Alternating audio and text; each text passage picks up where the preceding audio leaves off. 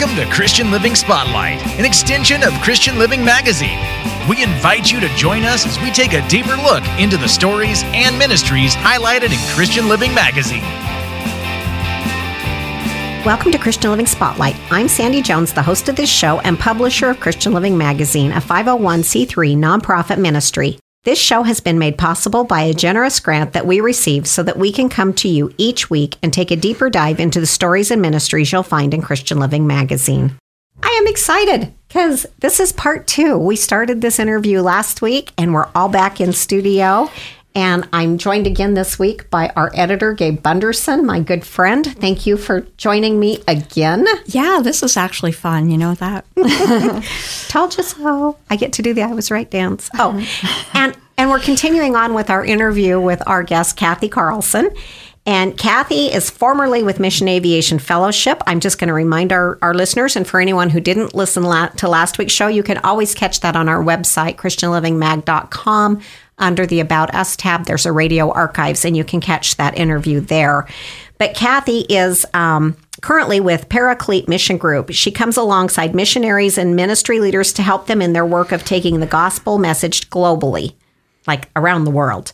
She has had a diverse career, previously working as a school teacher and later as a director of communications for an international firm. She brings a varied set of skills to her service at Paraclete.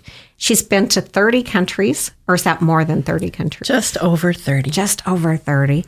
And she's serving the Lord in so many ways, including counseling others in emotional, relational, and spiritual health.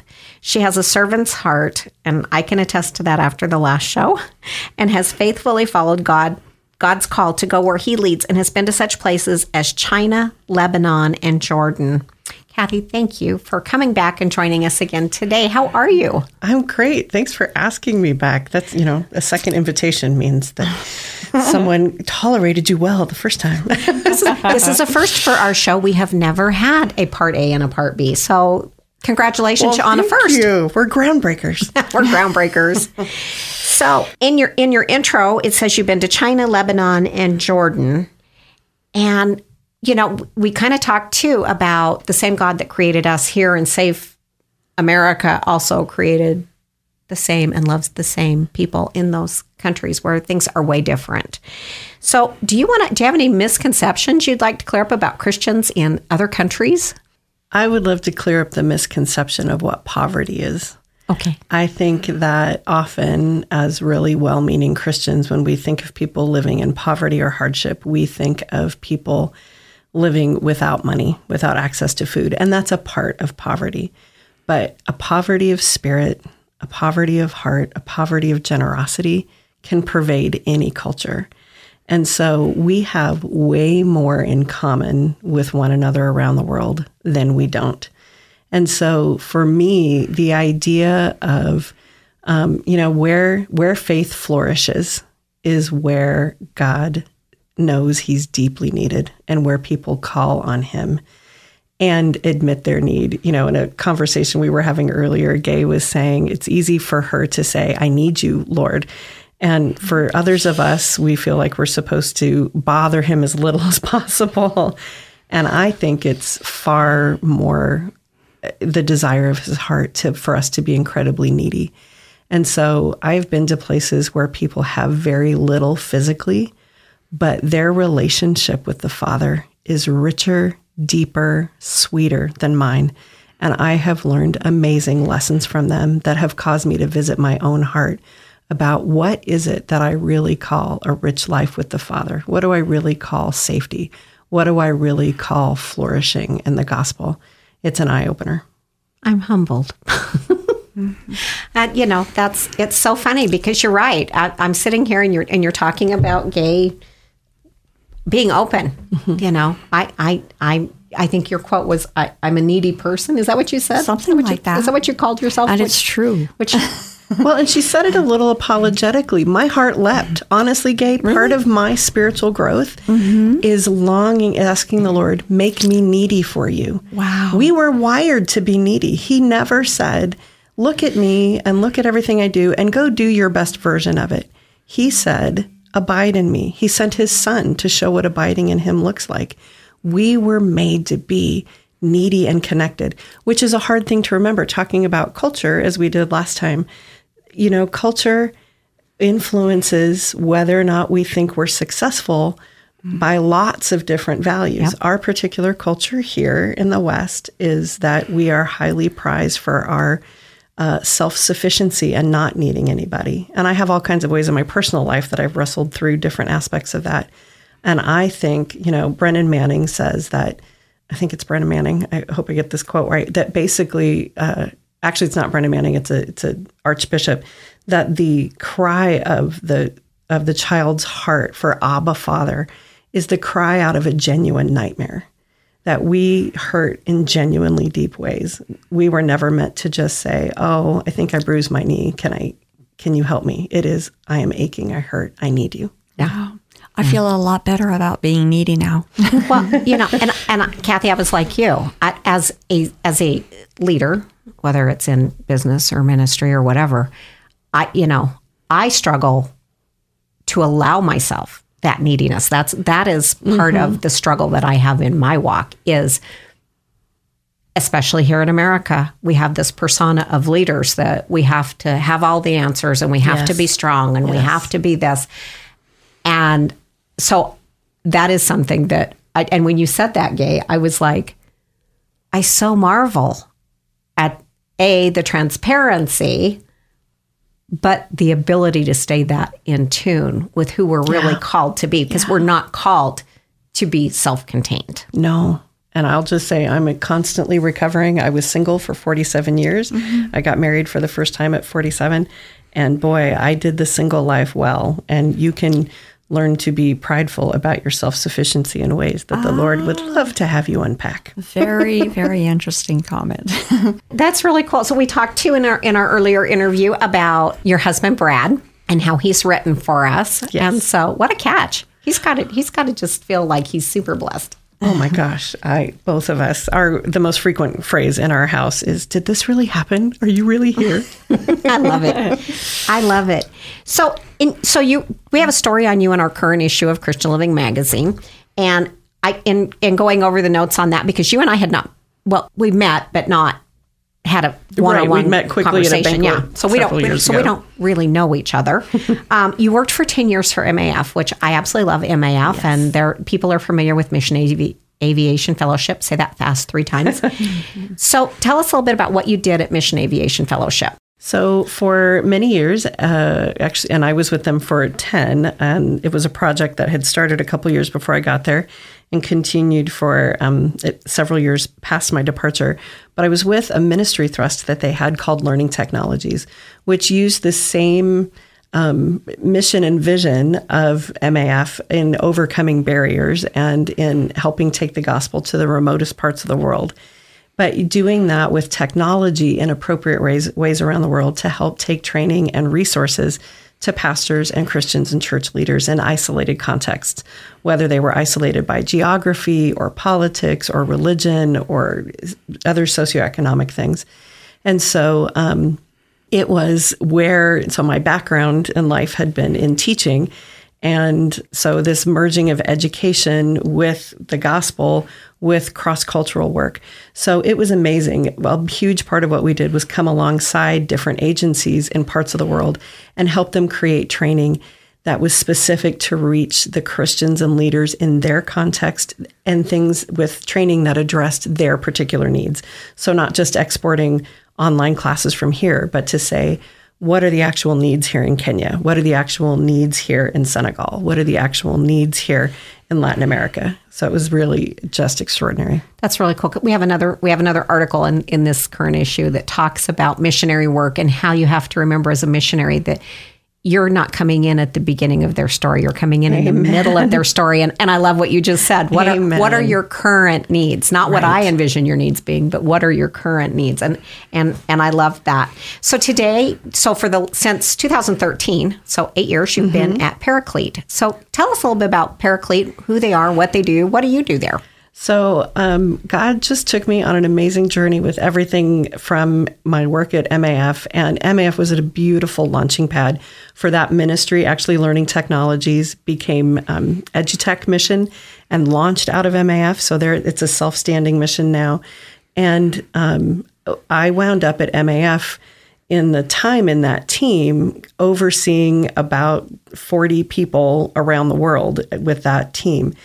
And in that, part of what I got to see, along with seeing all kinds of other ministry stories, was just that, you know, missionaries and ministry leaders wrestle with the same stuff everybody else does.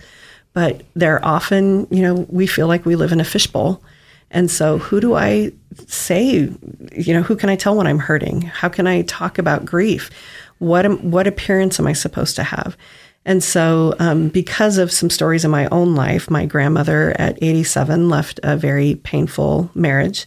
And that was um, earth shaking for our family and what all of that unpacked for us. It made me also look at my own life. And I had gotten connected with um, Aphesis Group Ministries here in the Valley. They lead a discipleship process called Untying the Knots of the Heart. And it had been eye opening for me and that led me to the, you know, the Lord was saying, Would you come work with people's hearts? And so he invited me to Paraclete, and Paraclete Mission Group is wonderful. It's uh, almost it's almost like a clearinghouse, I call it, for uh, missionaries who have multiple skill sets and they can work with any ministry that can use their skill sets in long and short term projects to help those ministries, especially coming alongside Christian leaders, to grow in their influence in the kingdom. And so um, I get to come alongside multiple ministries with my education background, my member care background, um, and kind of helping people relationally and safely unpack their bags. Many of our listeners, I'm sure, understand the mission field, but just as many probably don't, maybe mm-hmm. even more don't. And, you know, we, we're just coming hopefully out of COVID, but we have a friend who is a regional coordinator for Southeast Asia, and his father passed away in the mm-hmm. middle of COVID, mm-hmm. and he mm-hmm. still has not been able to come home and help his mother put that all to rest. And that was such an eye opener. You know, a few months ago, we had our, my my youngest son on this show, and he and his family are preparing to move to Pakistan and enter the mission field. And so we we have really become really familiar with so many of, of the needs, and and you've you've talked about that because we don't. You know, mm-hmm. missionaries are much like our our pastors are are are you know they're always giving out, and and you, you're right. You live in a fishbowl. Yeah, you, you know? do. And even though, uh, you know, I was, we are absolutely scripturally, we know we are new creations in Christ. Yep. And, but I invite people constantly um, to the both and of God. I am both seated in the heavenlies with Christ right now, and I am here on the broken side of heaven. Yep. And pain doesn't stop here. Um, we get moments of joy, but we also have moments of deep pain. And we, when I became a new creation, that moment didn't just completely unpack all my life baggage. Yeah. I jumped over and I still came with my habits of people pleasing, my habits of managing my identity through performance. Um, some of us came with, and you know, we were never, we didn't live in a home where we knew how to connect emotionally, and emotions are the bonds that make relationship happen. And so, how do we continue to build, to process grief? And, you know, pastors and missionaries get idolized. I do it. I did it for years. And then you get a peek behind the scenes and you go, those are people who have chosen to honor the Lord in this way, just like others have chosen through their line of work, but they don't have the same freedom to say when it hurts. And so we wind up doing the, well, yes, my husband got cancer last year, but we planted six churches, so it was fine. Why can't you say, we planted six churches we're celebrating, and this walk of cancer has been heartbreaking. Yeah. The Lord is in both of them. He's not asking us to cover up the yuck with the yay. They can swim side by side. That's I, am marveling at you right now because two years ago I got to attend my first pastors conference, mm. and I'm not a pastor and I'm in ministry, but I'm not a pastor and I'm not not ordained, nor do I intend to become. But I got to come alongside these pastors and I got to see them be fed into and I got to see pastors go before an altar call and be vulnerable yeah. and transparent. And I thought, what a gift because they don't get that opportunity. Mm-hmm. And so that's cool. So, what's your favorite part of what you do at Paraclete? My favorite part with my particular skill set, and I love Paraclete because we have church planters, we have people who do administrative work, all kinds of things. Um, my favorite part of coming alongside people is being in the on holy ground, listening to their stories, listening to their full heart, giving them a safe place to unpack, helping them reframe some of what they've experienced, not to say, oh, see, so this is why this shouldn't bother you, but to reframe and say, where is God in this? If his boy, if the gospel is meant for both the victim of situations and for the victimizer, and his love rewrites us at an identity level of who we are and where life is found and what we're worth, how do we, we're all in this constant, or should be in this constant process of revisiting that story with the Father because we need it, because we just take punches all the time in in our you know family relationships and our work relationships and just trying to maintain a car i mean there's not anything that doesn't hurt and so getting to be with people as they get brave and they unpack that and watching the holy spirit meet them is holy ground I love that. I love that. So we've talked about your favorite part. What's your tough? What's the toughest part of what you do?